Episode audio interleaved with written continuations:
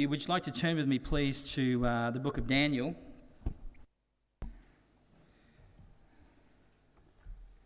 want to read to you this morning from Daniel 2. It's a, quite a long reading this morning. I'm going to read uh, 45 verses of the chapter. So uh, please bear with me. But uh, I know that um, you know, there's really nothing here that I want to leave out. Uh, so it's important that we read through, we get a, a good perspective of the passage and what uh, God is going to teach us uh, about this morning. If uh, you prefer not to uh, read along, you can follow along in the, uh, on the screen behind me. So we're in Daniel chapter 2, and I'm going to read the first 45 verses. In the second year of the reign of Nebuchadnezzar, Nebuchadnezzar had dreams. His spirit was troubled, and his sleep left him. Then the king commanded that the magicians, the enchanters, the sorcerers, and the Chaldeans be summoned to tell the king his dreams. So they came in and stood before the king. And the king said to them, I had a dream, and my spirit is troubled to know the dream. And the Chaldeans said to the king in Aramaic, O king, live forever. Tell your servants the dream, and we will show you the interpretation. Well, the king answered and said to the Chaldeans, The word from me is firm. If you do not make known to me the dream and its interpretation, you shall be torn limb from limb, and your houses shall be laid in ruins. But if you show the dream and its interpretation, you shall receive from me gifts and rewards and great honour. Therefore, show me the dream and its interpretation. Well, they answered a second time and said, let the king tell his servants the dream, and we will show you its interpretation. The king answered and said, I know with certainty that you are trying to gain time, because you see that the word from me is firm. If you do not make the dream known to me, there is but one sentence for you. You have agreed to speak lying and corrupt words before me till the times change. Therefore, tell me the dream, and I shall know that you can show me its interpretation. The Chaldeans answered the king and said, There is not a man on earth who can meet the king's demand, for no great and powerful king has asked such a thing of any magician or enchanter or Chaldean. The thing that the king asks is difficult, and no one can show it to the king except the gods, whose dwelling is not with flesh. Because of this, the king was angry and very furious, and commanded that all the wise men of Babylon be destroyed. So the decree went out, and the wise men were about to be killed, and they sought Daniel and his companions to kill them. Then Daniel replied with prudence and discretion to Arioch, the, the captain of the king's guard, who had gone out to kill the wise men of Babylon. And he declared to Arioch, the king's captain, Why is the decree of the king so urgent? Then Arioch made the matter known to Daniel. And Daniel went in and requested the king to appoint him a time that he might show the interpretation to the king. Then Daniel went to his house and made the matter known to Hananiah, Mishael, and Azariah, his companions, and told them to seek mercy from the God of heaven concerning this mystery, so that Daniel and his companions might not be destroyed with the rest of the wise men of Babylon.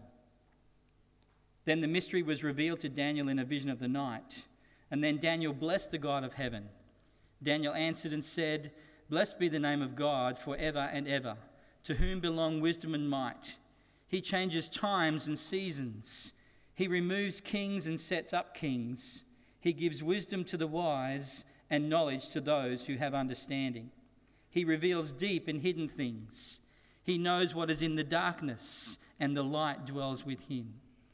To you, O God of my fathers, I give thanks and praise, for you have given me wisdom and might, and have now made known to me what we asked of you, for you have made known to us the king's matter. And therefore Daniel went into Arioch, whom the king had appointed to destroy the wise men of Babylon. He went and said thus to him Do not destroy the wise men of Babylon. Bring me in before the king, and I will show the king the interpretation.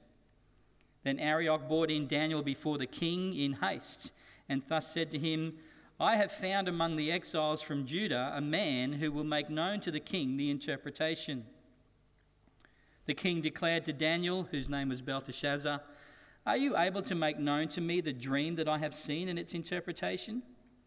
And Daniel answered, and the king sa- answered the king and said, No wise men, enchanters, magicians, or astrologers can show to the king the mystery that the king has asked. But there is a God in heaven who reveals mysteries, and he has made known to King Nebuchadnezzar what will be in the latter days. Your dream and the visions of your head as you lay in bed are these. To you, O king, as you lay in bed, came thoughts of what would be after this, and he who reveals mysteries made known to you what is to be. But as for me, this mystery has been revealed to me, not because of any wisdom that I have, more than all the living, but in order that the interpretation may be known to the king, and that you may know the thoughts of your mind. You saw, O king, and behold, a great image. This image, mighty and of exceeding brightness, stood before you, and its appearance was frightening. The head of this image was of fine gold, its chest and arms of silver, its middle and thighs of bronze, its legs of iron, its feet partly of iron and partly of clay. As you looked, a stone was cut out by no human hand, and it struck the image on its feet of iron and clay and broke them in pieces. Then the iron, the clay, the bronze, the silver, and the gold all together were broken in pieces and became like the chaff of the summer threshing floors. And the wind carried them away so that not a trace of them could be found. But the stone that struck the image became a great mountain and filled the whole earth. This was the dream. And now we will tell the king its interpretation.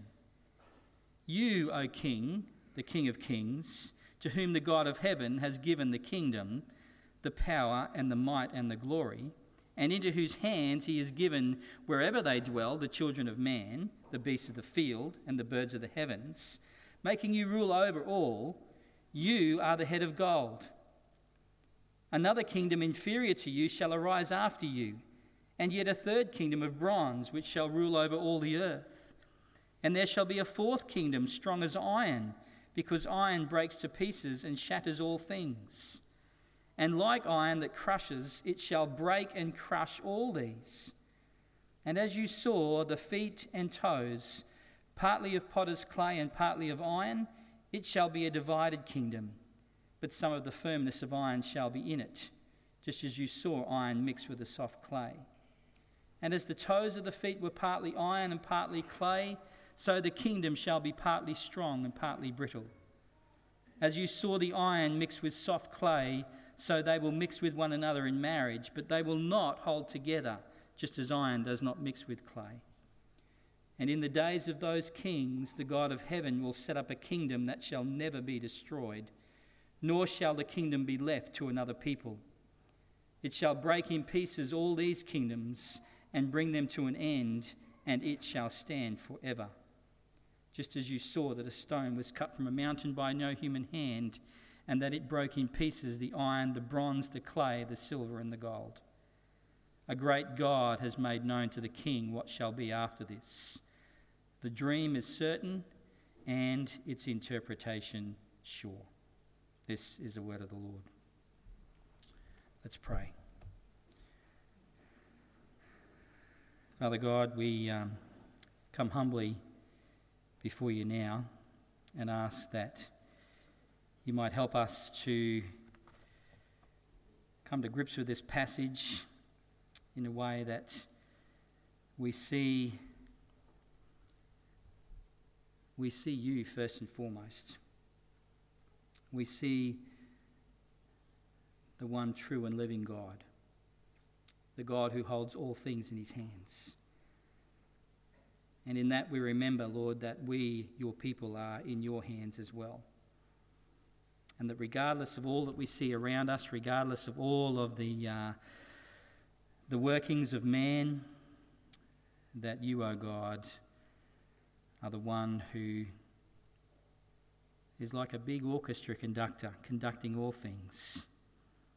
And it is your story that is being worked out in all of history. And Lord, as we remember this, we remember that, Lord, we are to submit humbly before you in all of our lives. We pray you'd help us to do that. Amen. You know, when it comes to passages such as this in Daniel 2, the danger is, is that we can, we can kind of get bogged down or focused on the, the, the secondary things, the things of less importance in this particular passage rather than the primary. Over the years, people have kind of uh, have read over this passage and their attention has been drawn particularly to this image that Nebuchadnezzar had had in this, that was given to him in this particular dream of his. And in being drawn to that particular image, they've then tried to determine the events surrounding end times through sort of trying to work out, you know, what the, uh, the various parts of the image sort of refer to, what powers they refer to, and then, you know, how can they sort of all piece it together so it sort of gives us, you know, a, an insight into what God might be doing then and also in the, in the future. You know, we want to know, you know, when Christ will return and how things will be played out when he does return. And there's been endless speculation about, you know, the, what earthly powers correspond to the various elements in this particular statue. Some we are actually told, and we see that here in, in Daniel 2 and again in, in, in later on in Daniel 8. We're told that the gold head of the statue refers to the Babylonian Empire, King Nebuchadnezzar and his empire. The silver chest and the arms refer to the Medo Persian Empire, the next powerful empire that would come after the Babylonians. And we're told that the bronze stomach and thighs refer to the Greek Empire. Again, that would be the empire that would come after the, Med- the Medo Persian Empire. But that others we're not told specifically. But some consider the iron legs to be that of the Roman Empire, which, which um, proceeded after the Greek Empire. But then there comes a real kind of uh, a lot of conjecture as about what the iron and the feet uh, refer to, powers that resulted from the, the remnants of the Roman Empire. And, you know, the ten toes and that sort of thing people have considered to be the European Union and all these sorts of things. There's an old saying that a person can't see the forest because of the trees. Have you ever heard that saying before? Yeah. Basically means that we get focused on the smaller picture rather than the larger one. And so this morning, I want us to take a step back in order to see that larger picture, that bigger picture, rather than get bogged down in all the little minute details. And that bigger picture is this mankind will do all within their power to build their kingdoms. But ultimately, there is only one kingdom that will endure and that is God's kingdom. And it's in this kingdom and its king, Jesus Christ, that we need to put our trust, our hope, and our confidence. This particular chapter naturally divides itself up into three sections, and so we're going to look at this passage this morning in those three sections. The first of them is found in, in, in verses 1 through to 13, and I've entitled that The Futility of Relying on Man's Wisdom and Skill. The second section is, in, is found in verses 14 to 30, and I've called that the one who reveals true wisdom. And uh, the third section is in verses 31 to 45, speaking of God's powerful and enduring kingdom. So we're going to look at this uh, passage under these three headings. So let's look at the first one this morning. If you're taking notes, uh, that's, uh, that's how we're going to look at it. At the beginning of this passage in Daniel 2, what we, we, we, we see is, or what we read are these words. It says, In the second year of the reign of Nebuchadnezzar, king of Babylon, he had a dream. But not just one dream, it was a recurring dream. And his spirit became deeply troubled, and, and sleep left him. You've got to wonder what caused Nebuchadnezzar to have such a series of disturbing dreams. Surely, here was a man that had very little to worry about. The king had it incredibly good. He was now into the second year of reigning over the most powerful nation that the world had ever known. Under his leadership, the Babylonian Empire extended from the, from the, the Euphrates River, or from, if you like, from modern day Iraq, right the way through to Egypt and down into parts of Saudi Arabia and up into Turkey. He had conquered many lands. His wealth and his power exceeded anyone who had ever gone before him. The city of Babylon was a, a city known for its uh, great uh, learning, its architecture, and its beauty. Um, some of you might be familiar with the ancient wonders of the world, the, the, the, the uh, Hanging Gardens of Babylon, one of those ancient wonders of the world. As a leader and as a man, Nebuchadnezzar was popular, he was admired, he was respected, he was feared. There seemed that, there seemed that nothing from a worldly point of view could challenge him and his power.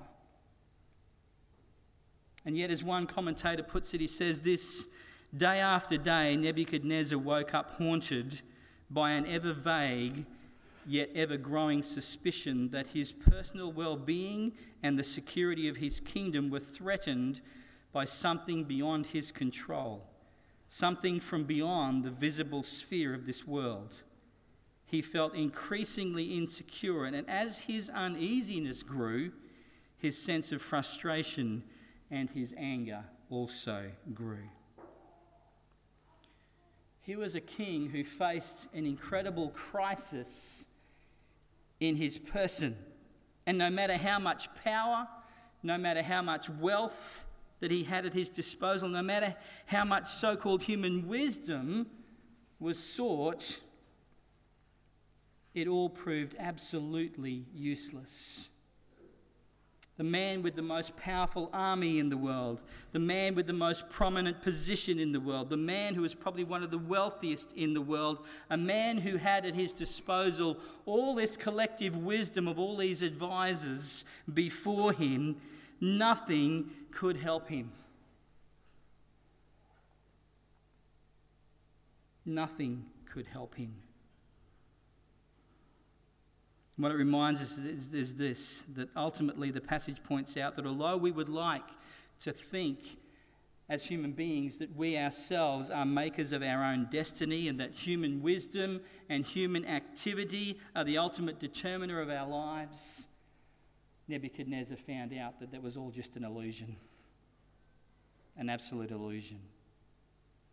Kingdoms come and kingdoms go, and one minute we can be doing very well and the next, the unexpected turns our world upside down. Whether that be a health crisis, a relationship breakdown, the loss of a job, the loss of a loved one, disaster, devastation, and disillusionment can strike us without any warning. You know, there are some things in this world, aren't there, that we just fail to really sort of try and make sense of, aren't they? Just like Nebuchadnezzar's wise men, they couldn't make sense of this. They were at a loss to help their king. And as we see in Nebuchadnezzar's response, I think it's pretty natural because when things don't go our way, it's easy for us to get angry. It's easy to start blaming others and it's easy to lose hope. Nebuchadnezzar was a man in need of something or someone greater than himself.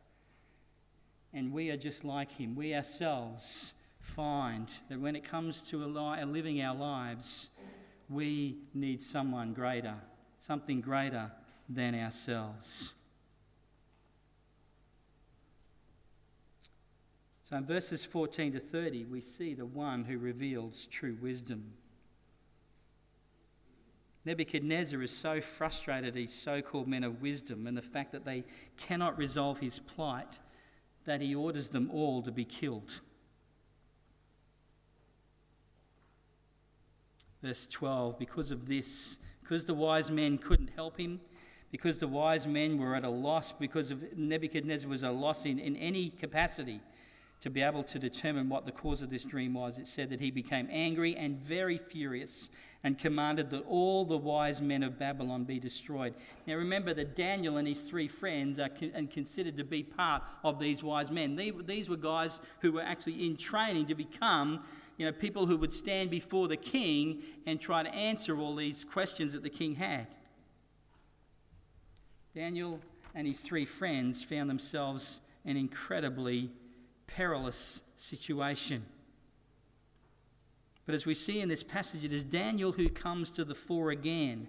And we're told that he acted prudently and wisely. Then Daniel replied with prudence in verse 14 and discretion to Arioch, the captain of the king's guard, the one who had actually gone out to carry out the king's orders to kill the wise men of Babylon. And he comes to him and he, and he says, What on earth is going on? Why does Nebuchadnezzar want to kill all of these wise men? And of course, Arioch tells him that the king's had this dream and, and no one can, you know, can give him the, the interpretation of it. No one can even tell him what the dream is all about. And, and so Daniel goes to the king and says, I need some time, just, just appoint a time when I can come before you and tell you what your dream is and what the interpretation is. And so obviously the king agrees. And what does Daniel do? He immediately goes home and he makes known what's going on to his three companions, to Hananiah, to Mishael, and Azariah.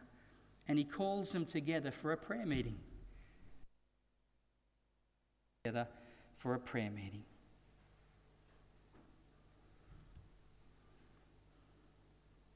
They immediately take their situation to God.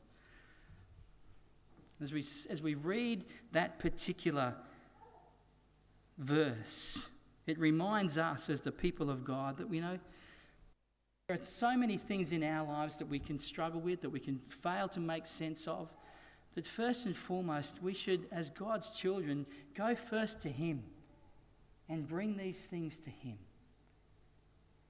How many times, I know it's been, you know, the reality in my own life, how many times do we sort of try to sort of try and muddle our way through, relying on our own abilities, our own wisdom, our own resources, and that sort of thing. And then when all else fails, then we finally fall on our knees before God.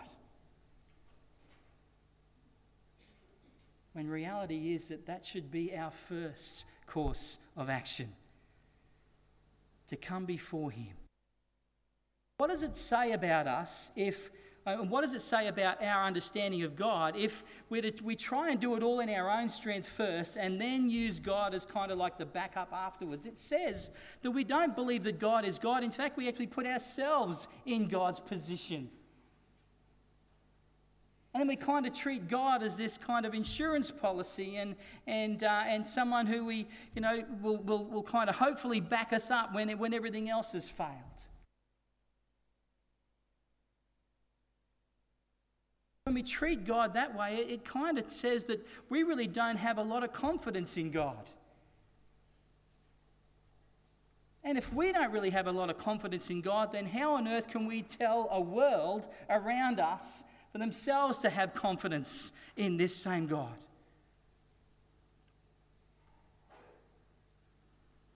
I find it interesting that here is a man, a kid, the, you know, this King Nebuchadnezzar notice the difference in the demeanor between him and Daniel?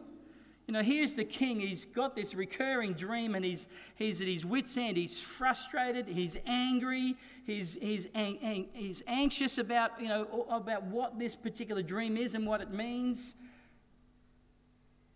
And then there's Daniel, who all of a sudden his life is threatened. When the king made a decree, it was carried out. There was no questions, there was no if, buts, or maybes. It was done. There was Daniel. His life was at, at that particular point in time incredibly at peril. And yet it's Daniel who's the calm one, and Nebuchadnezzar who's the one who has got great fear. And that calmness, that ability to be able to you know, act with prudence and, uh, and, and, discretion in, in this particular instance because Daniel has got this incredible trust in God. Now, what, what, an, what an amazing witness for God, isn't it? And when we're faced with crises and that sort of things in our lives, what a great witness we can be for God if we have, if we have that right understanding of God and that right trust and confidence in Him. What an amazing witness that can be to those around about us. How many times do we forsake that witness by trying to do it all in our own strength?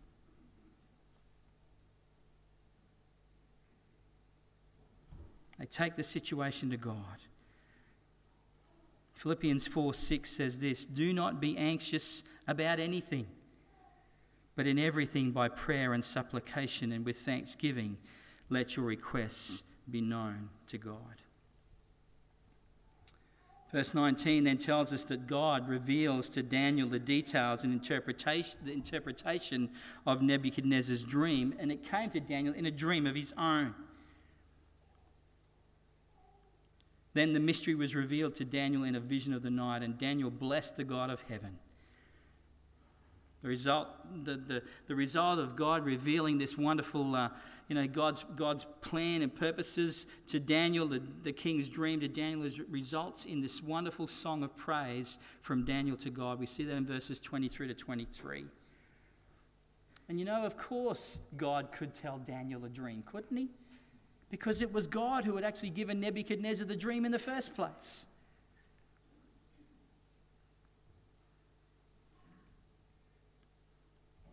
That got me thinking as I was preparing the message this week why would God do that? Why would God te- give Nebuchadnezzar this particular dream? Have you, did you ask yourself that question as, you, as we read through the passage this morning? I mean, Nebuchadnezzar wasn't a child of God, he wasn't, he wasn't part of God's family. Why give this? And, and, believe me, Nebuchadnezzar, under his army and under his, his, his rule, a lot of people suffered incredibly. Why would God give Nebuchadnezzar this dream? I believe it's because God was showing grace to Nebuchadnezzar. He wanted him to know the one true God, the only God. And not only to know God, but to trust in Him, not in his own resources. God wanted Nebuchadnezzar to know that he alone is the true source of wisdom. To recognize that He is the God who determines the destinies of men and that He is the God who knows all things and controls all things. It's interesting that in this particular passage, that, uh, that Daniel says to, uh, to Nebuchadnezzar in verse, uh, verse 37, he says, You, O king, the king of kings, says, You're the one to whom the God of heaven has given the kingdom, the power, and the might and the glory.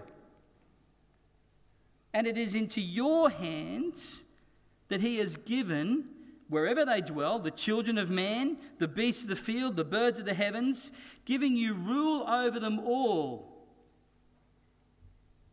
God had given Nebuchadnezzar all of this power. He, he put Nebuchadnezzar in this position of prominence, and he wanted Nebuchadnezzar to know God because that I don't know whether you pick it up or not, but that particular um, section there takes us, should take us all the way back to Genesis 2, where God says to Adam and Eve, I'm giving you all dominion over the earth to go and rule it under my authority in my name and to do it in a way which honors me and pleases me. And God wanted Nebuchadnezzar to rule in that way.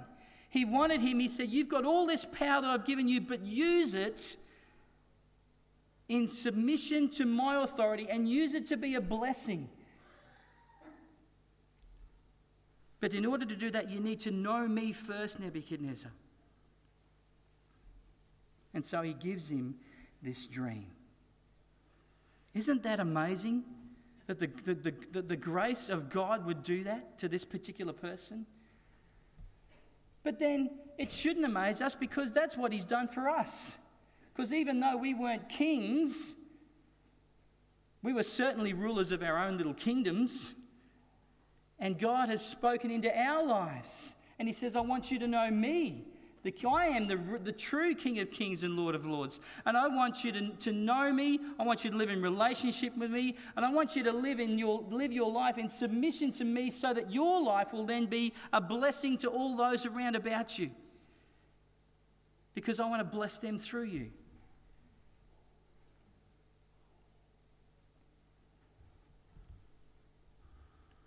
And you know what? Even today, God is about revealing himself to people. And in some cases, in parts of the world where the gospel is, is where, where these cl- countries are closed the gospel, God is even doing it through dreams today. He's actually speaking to people in their dreams. It's interesting reading this particular um, excerpt this week about this uh, uh, Muslim fellow and uh, talking about you know, how, God, how he encountered God. And he, and he said that it is simply a fact that dreams are an important element in the testimonies of many Muslims who have come to faith in Christ. But then he goes on to say this, which I find really, really encouraging. He says, however, the impact of most dreams is to encourage the individual Muslim to become more open to hear about Jesus from Christians, to visit a church, or to read the Bible for the very first time. He says, usually dreams in and of themselves do not have a fully fledged gospel presentation, and they do not replace the need for a human witness or the scriptures. God could act in that way, but he wants to use his people in the process. And that's how he used Daniel here. The king had a dream, but God didn't reveal in that particular dream to Nebuchadnezzar, you know, about his sin and how he could become a Christian. But he, but he showed, he led this man to Daniel, who could then tell him about this wonderful God. Romans chapter 10 says this How then will they call on him whom they have not heard? In other words, how will people hear about God, the one in whom they have not believed? And how are they to believe in him of whom they have never heard? And how are they to hear without someone preaching? And how are they to preach unless they are sent? In other words, Paul is saying here, how are people going to hear the good news about God? The only way they're going to hear it is through those whom I sent. And we are those people, folks. You and I are those people. And you have got an incredible range of people within your spheres of influence whom God has sent you to. Just as Daniel was God's man of the moment in that particular day, in that particular situation, you are God's men and women and young people of the moment in your in this world today, in our time, and in this situation, in your situations, in order to tell people the good news about God. Whether that be through the spoken word or whether that be through how you live it out in your lives.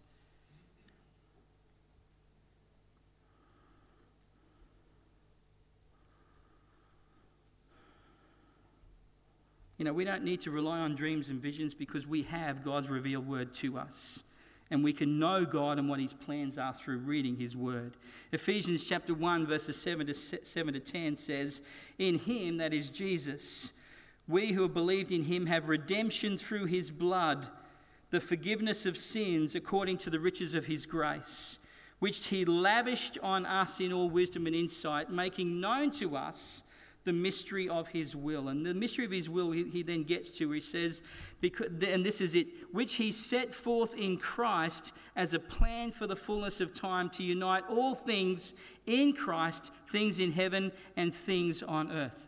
God has revealed to us his, the mystery of his will.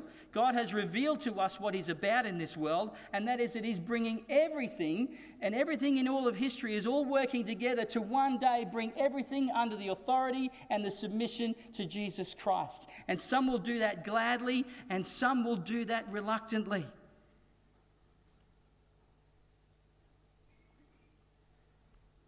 We can make known God's plans and purposes to those who do not know it. And here we have Nebuchadnezzar looking for answers, and Daniel was able to provide them by pointing him to the one true God.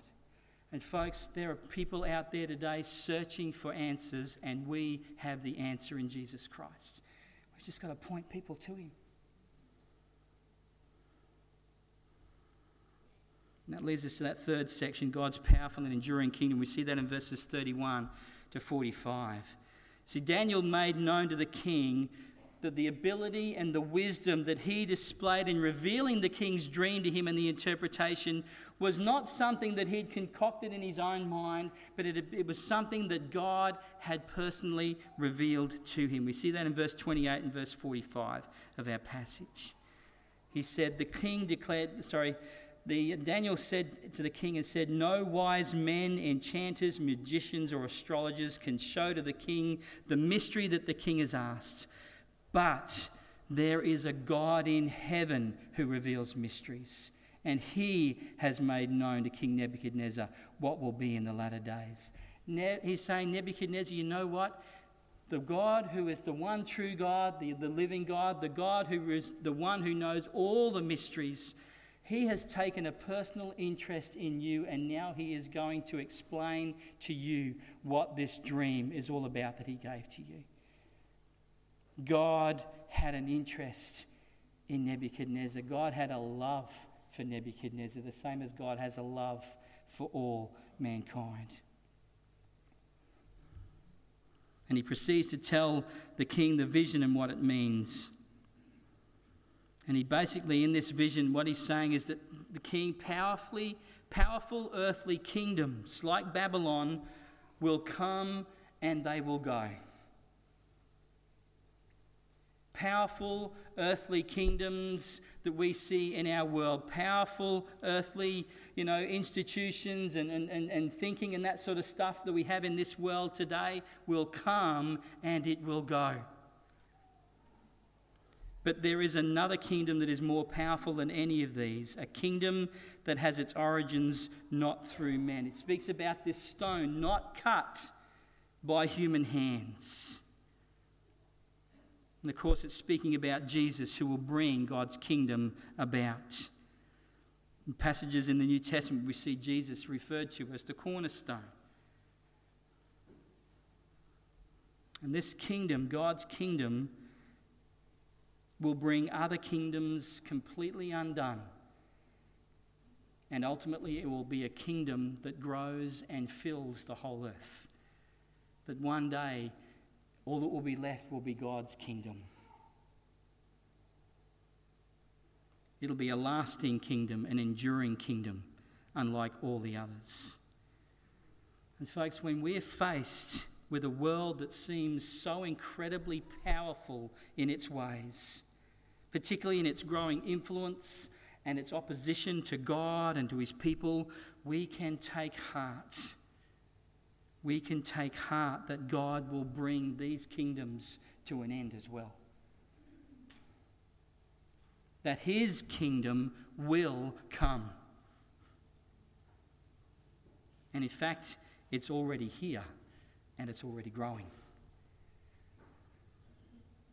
It's growing in the hearts of people where God's rule is being worked out in their lives where they submit to the authority and the rule of God in their lives. That is God's kingdom and power at work. And the more that we come under that rule and that reign, the more that we submit to our lives, the more the kingdom is being displayed. The more of God's power and glory is being revealed.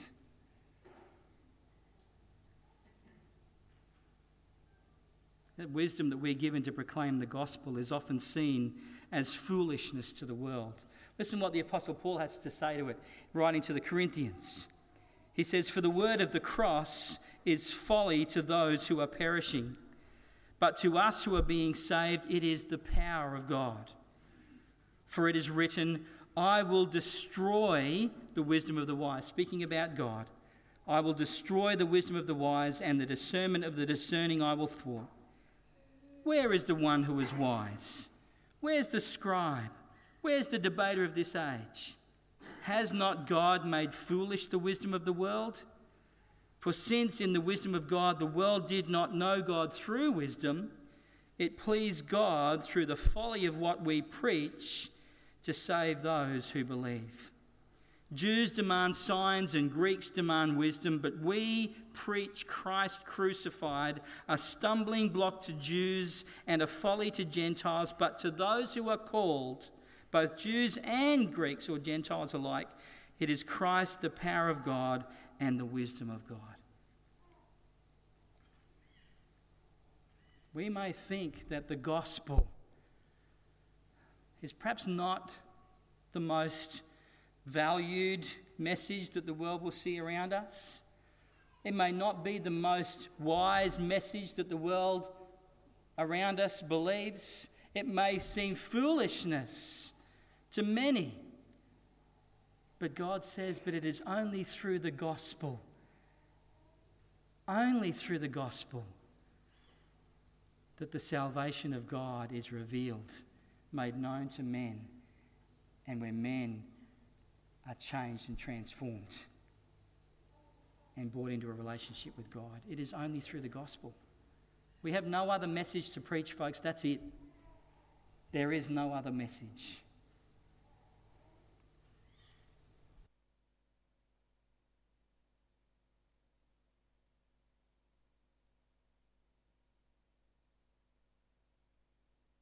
Peter 2 4 to 8 says this As you come to him, a living stone, rejected by man, but in the sight of God, chosen and precious, speaking about Jesus. You yourselves, like living stones, are being built up as a spiritual house to be a holy priesthood, to offer spiritual sacrifices acceptable to God through Jesus Christ. For it stands in Scripture Behold, I am laying in Zion a stone, a cornerstone chosen and precious, and whoever believes in him will not be put to shame. And so the honour is for you who believe. The honour is for you who believe. But for those who do not believe, the stone that the builders rejected has indeed become the cornerstone, a stone of stumbling and a rock of offence. And, folks, we can expect that Jesus will always be to some this stumbling block and a rock of offence. Always. It is on the rock alone, the rock of Jesus Christ, his personhood and his mission, his, his death, resurrection, and glorification back there in heaven. It is on that rock that all will be broken. Some will be broken in a way in which they are brought to their knees in submission and recognize that Jesus is indeed the King of Kings and the Lord of Lords, and they will fall on their knees in submission and adoration and praise. But there will be others whom that rock will fall on and will crush and as is revealed to Nebuchadnezzar, they will be the ones that will be turned to chaff and be blown away.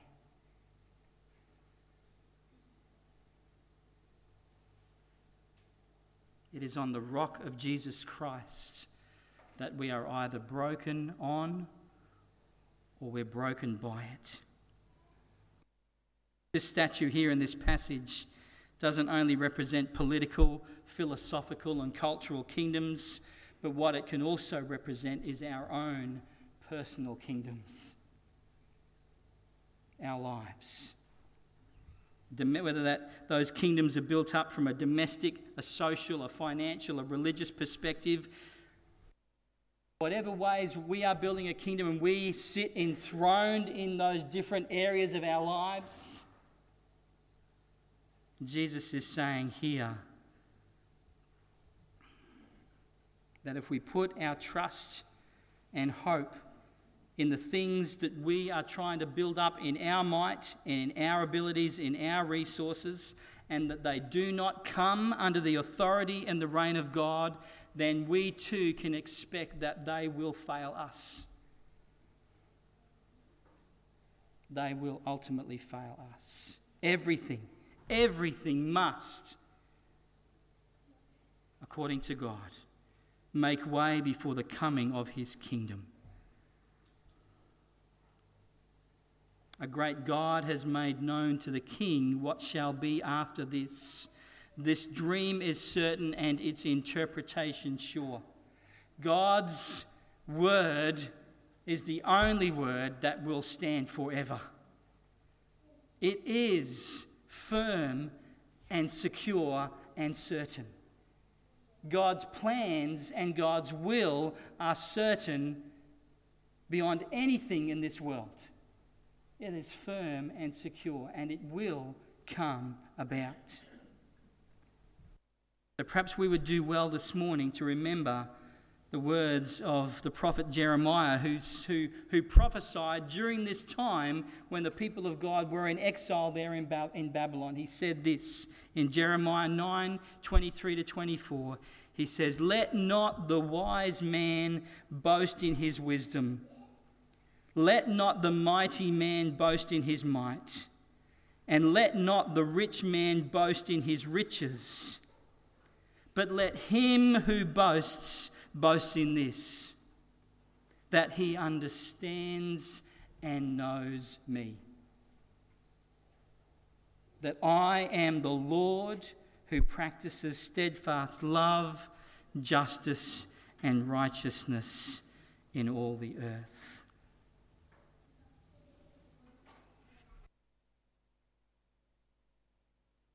Know what the wisest thing in all of the world is today? The most precious treasure that anyone could have in this world today. It is that they understand and know God, that He is the Lord who practices steadfast love and justice and righteousness in all the earth. And His Son has come and He has died and he has defeated death by rising from the dead, and he is now seated at the right hand of God in all glory. He is the one who is reigning even today, and he's our Saviour. Is he yours? Is he yours?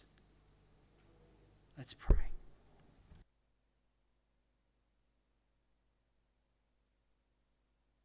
Father God, this morning we, uh, we cannot help but be amazed at who you are. Here is this man, this King Nebuchadnezzar, who has the world at his feet, who has everything, all that we might want today in this world, he has. And yet we see in this passage that it all meant nothing.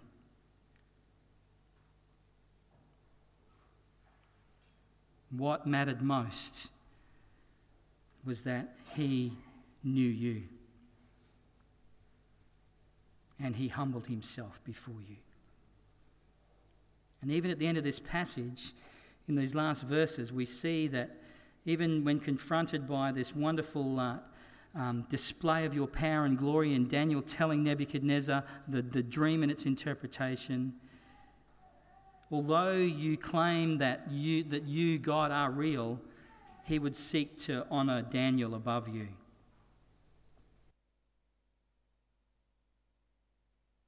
Help us not to put the things of this world before you in our lives but indeed, Lord, for us to humble ourselves, come before you and lay all of our lives before you, surrendering everything about them to you. Because it is only in that that we will find hope, peace, joy, and fulfillment. Praise you in Jesus' name. Amen.